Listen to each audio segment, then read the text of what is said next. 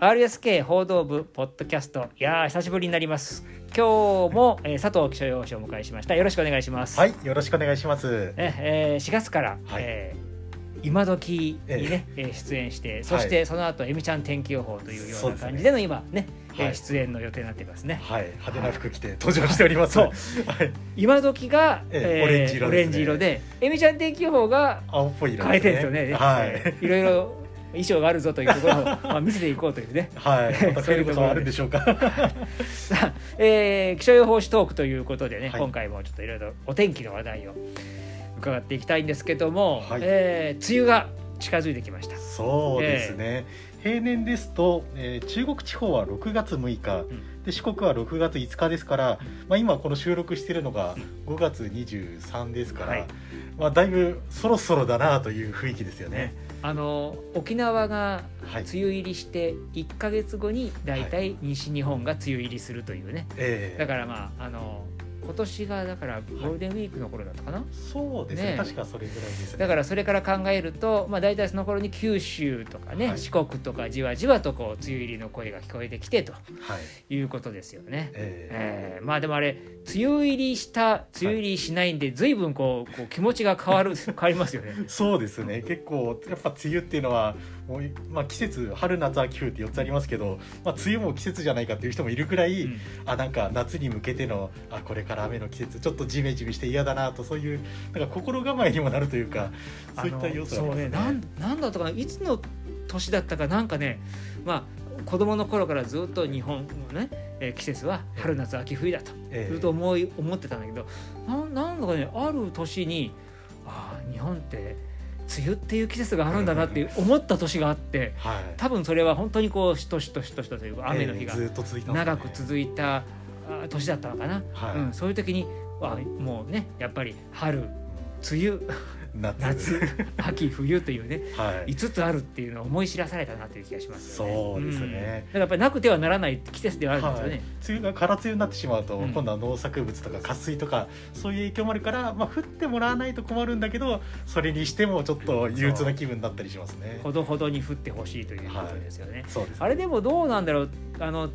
ねあの我々気象予報士っていつもこう、い、つ梅雨入りするんですかと聞かれ きっと佐藤さんも、ええい、つ梅雨入りするんだとこうね、はい、えーまあいろいろ質問攻めに合うと思うんだけど、これから先ね、ええ。ーあれまあ週間予報を見てるとねわっと雨の日が続くとあ梅雨入りかなってなるんだけど、難しいねね。やっぱ難しいですよねあのやっぱり季節として捉えると単に雨が23日続いたからとかそれでは、まあ、梅雨と言っていいんだろうかっておそらく気象庁もそういうことを考えてると思うんですよね。で地球規模でそれこそあの梅雨のもあの雨の元ってもともともう東南アジアとかインド洋とかあっちの方からも来てるとかそういうかん考えていますので、まあ、それを込みで言うともっと大きい目で見てますので、それをまあちょっと一個人で予想するのはなかなか 難しいものもありますね。でもいろいろこう梅雨入りの条件ってね、はいえーまあ、昔はあの教科書でええ梅雨前線が、ねはいえーだんだんと北上してくるととかね、ええ太平洋高気圧とオホーツク海高気圧の間にできる前線とか聞かれるけど、ええまあ、そんなに単純じゃない。ないですね。まあその教科書通りにならないですよね。いつも。うんあれなんか低気圧が来てその後なんか曇り続いちゃうけど梅雨入りしちゃうのかなとかなんかそういう変則的な時がいつもあって悩むんですよねこれが。前線でこうはっきりとこう分かる場合と、はい。なんだか前線はできないんだけど、えなんだか雨の日が続くようなっていうねえ ありますね。難しいなどういうパターンが一番難しいんだろうね。っていうかその本当に教科書通りに梅雨入りってなんかまああるとは思うんですけど。まあ、大体なんかいつも怪しい時ってそういう教科書じゃないパターンがあってどうなんだろうこれは梅雨入りかなってこう放送とかでお伝えしたらあ今回は梅雨入りありませんでしたとかなんかそんなのが多くて。あの梅雨入りの発表っていうのはこう非常にこうなんていうのかな気象台の、はい。まあ、それぞれの、ねええ、中枢の気象台が発表するんだけどだから岡山だったら中国だからはい広島広島中国気象台だし、はい。え香川だったらまあ高松四国だからね、っていうことでね。えあれそこにいる人のこう気持ちも随分関係してくるんじゃないかと思う。なんで中国地方だけ今回梅雨入りせずに四国は今度梅雨入りしたとかあるじゃないですか。はいありますあります、ねそこなんかあの結構その予報士の間でもなんかそういうの噂になったりしますよね。なんかや例えば四国が入ったけど中国地方入りませんでしたっていう時にあでもなんか広島とか島根とかになんか週間予報見ると晴れマークついちゃってるからこれでまだ早いと思ったのかなとかなんかそういうことを予想したくなっちゃいますね。でもうあもう四国はもう思い切ったなとかね。あります。あもうここのタイミングだってい行けって言ったんだろうなって、でだからそういうのやっぱり人の気持ちが随分入るから、い。やっぱり梅雨入りの発表とても難しいなと思うええだからまして予想するの難しいです。だから1週間予報だから、はい。その先先1週間のっていうんだけどええあの梅雨入りした途端にはい翌日に週間予報がガラッと変わってあありますねれモデルが変わるんですよね。はい。あの予報のこういろいろ数値予報のねええバッとこう何かこう数値予報のなんか流れが変わって、はい一気に晴れが全部晴れになあ雨がええ晴れになっちゃうということがあって、はい。そうするといわゆる梅雨入りを外したっていうね。そうですうね。んでも、まあ、これあのえ聞いてらっしゃる方がどれくらいご存知かあれですわからないですけども、まあ、あの予報士としては知って知っておくべきなのがこれはあくまで速報であって秋にちゃんと見直しをすると。なのであの秋にな秋以降に気象庁のホームホームページ見ると梅雨入り何日ですって書いてあるんですけどあれこれニュースで聞いた時と日付違くないかみたいなことは全然起こりうるんですよねこれだから見直しをしてるのが知らないんですよ。はい。実はこっそり後で、あ まあ、こっそりって言い方よくないんですけど。9月 10, 10月9月か。9。月でしたっけ、ん。はい。あの秋えっと夏のこの天候をね、ええ。ーまあ、見直すときに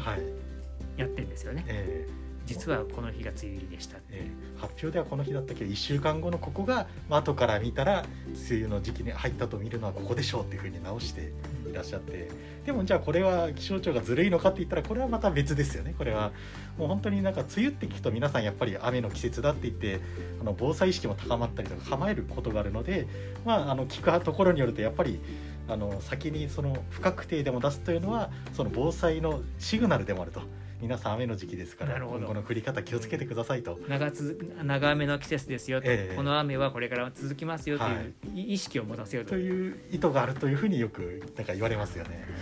いや難しいですよねこれ。あの、まあ、梅雨の話で言うと僕は昔ちょっと調べたことがあって、はい。置き傘が一体何本あればいいんだろうかって それはあれですか？そのあの職場とかに置いとくのと、まあ、家から持ってくるののバランスでそう。何本ぐらいあればっていう。つまり雨が降った時しか傘は持ち歩かないと、傘はささないという前提。だからはい。雨が降ってなかったら家からはえ持っていかない。えはい。で雨が会社から帰る時に降ってると会社にある置き傘を差して帰るなるほどはい。で朝雨が降っていると家から家にある傘を持っていくということでとにかく降ってない時にははい傘は持たないと、なるほど。そう考えた時に果たして会社と家何本傘があればいいんだろうかということでええ調べたことがあるんですよ。おそれ結果気になりますね。置き傘命題っていうんですよ。なんか数数学ですよねこれちょっとショット置きした。傘命題で、はい。それ調べたのがですね、はい。えーまあ、こういうおお金ね100円玉とか10円玉用意するんですよ。あーはい、で、えーあのまあもちろん、えーまあ、例えば昨年で調べようとしたら昨年の,、あの梅雨の時期の天気を調べます。え前提として、えー朝あー8時に家を出るはい。だから帰りや例えば6時にええ会社を出るとはい。その時に雨が降ってるかどうかって全部調べてくるなるほど。はい。雨が朝家から出る時に雨が降ってるとまずね10円玉をこうね家に置くんですよなるほど。はい。ええおか家と会社の方にえ地図を書いてえはい家を置いてねでえい出してでその10円を会社に持っていくんで移すよ、ね、動させるんですね。はい。で、えーはいでその日の帰りの夕方に、えー雨が降っていなかったらこの10円は置いて置き傘になる。置き傘になるわけですよ、はい。なるほどなるほど。でまた翌朝、はい。えー家で出る時に、えー傘がなかったら、はい。はい、傘が雨が降ってたら傘を持っていくので10円玉をまた家から持ってまたはい持っていくという、こういう繰り返しです、えで、えー帰る時に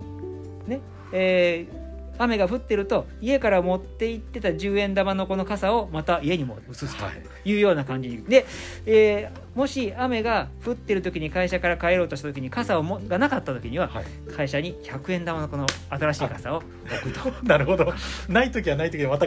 用意してねはい。そうするとだんだんだんだんとその梅雨の時期のこうね、ええーあ天気を見ながらこう繰り返してやっていくとはい果たして10円玉と100円玉が何枚あったかという最初に分かるじゃないですか。10円玉だけだったら持ちも持ってる傘だけでやり取りできたけど会社であ雨帰る時にあ雨降ってるってなったら100円を投入そうそうそう まあこの100モデルで100円100の方をして。100円の方枚数とはい。10円玉の枚数でええ。家に何本傘がいるか、はい。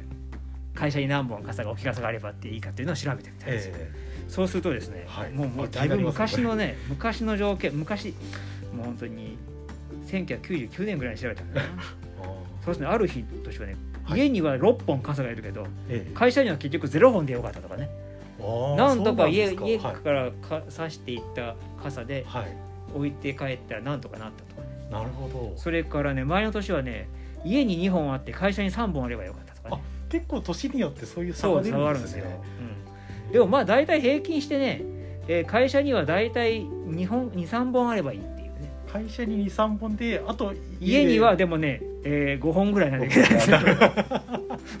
なるほど。っていうことが分かったんだけど、ええ。結構本数いるっていう、ね、そうですね、えいやーあれあれですね。やっぱりそのなんていうんですかねあ昨日も家出た時降ってなかったのに帰り降られちゃったよっていうのが23日あるともう置き傘がどんどんどんどん必要にななるっていう。ことそうこれでも一個問題は途中で降った時どうしようかっていうのあが、帰り帰りの途中で、そうそうそう。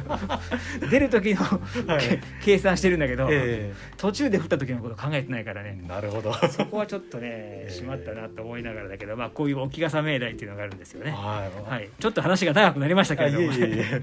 そうそうそう。そういうまああの、まあ、け結論としてはでもねこんなに本数用意できないから、ええ。天気予報しっかり見てくださいねっていう。またはあれですよ折りたたみ傘を持ってきましょうとか こういうような。常に持っとけばいい常に持ってきまましょうという。気象予報士あるあるかもしれませんけどね、はい、はい、そういえばあの佐藤さんは前任地が北海道だったから、ええ。北海道って梅雨がないっていうので、そうです小さい頃からもみんなね、はい。小学校の頃からも聞いたかもしれない。し、まあええ予報士の中でもそれは当たり前でしたよはい。でも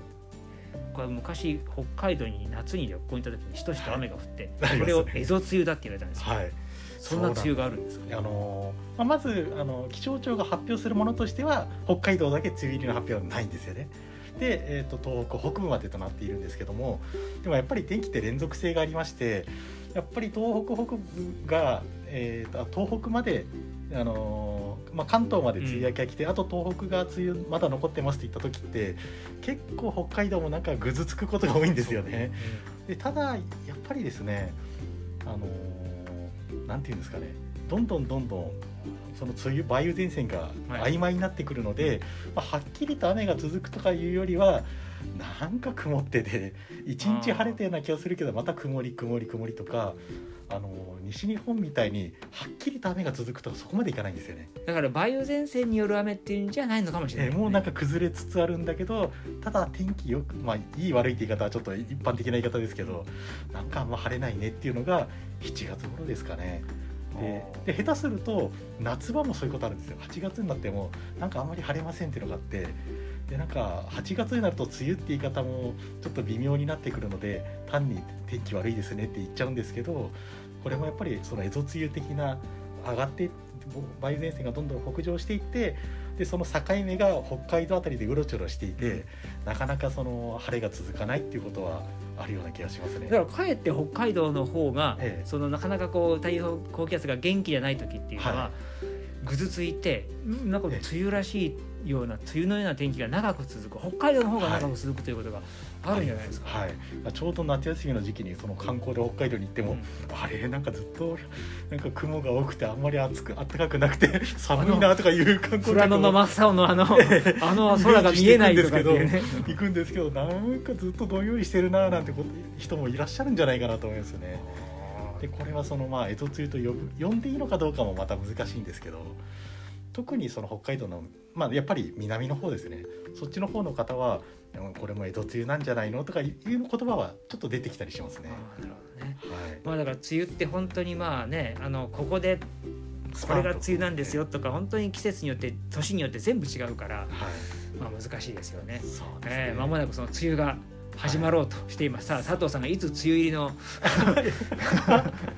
僕発表はしないよね。発表は気象庁がするんだけど、ええ。ーこの頃に梅雨入りですよというのをね、はい。きちっと一番単純なのは明日梅雨入りするんじゃないですかと言って、ええ。分かりやすい時の方が一番いいよね。え。そうですね、うん。僕もあの例えば桜とかだともっと前もってこういつぐらいとか予想もちょっとやりましたけど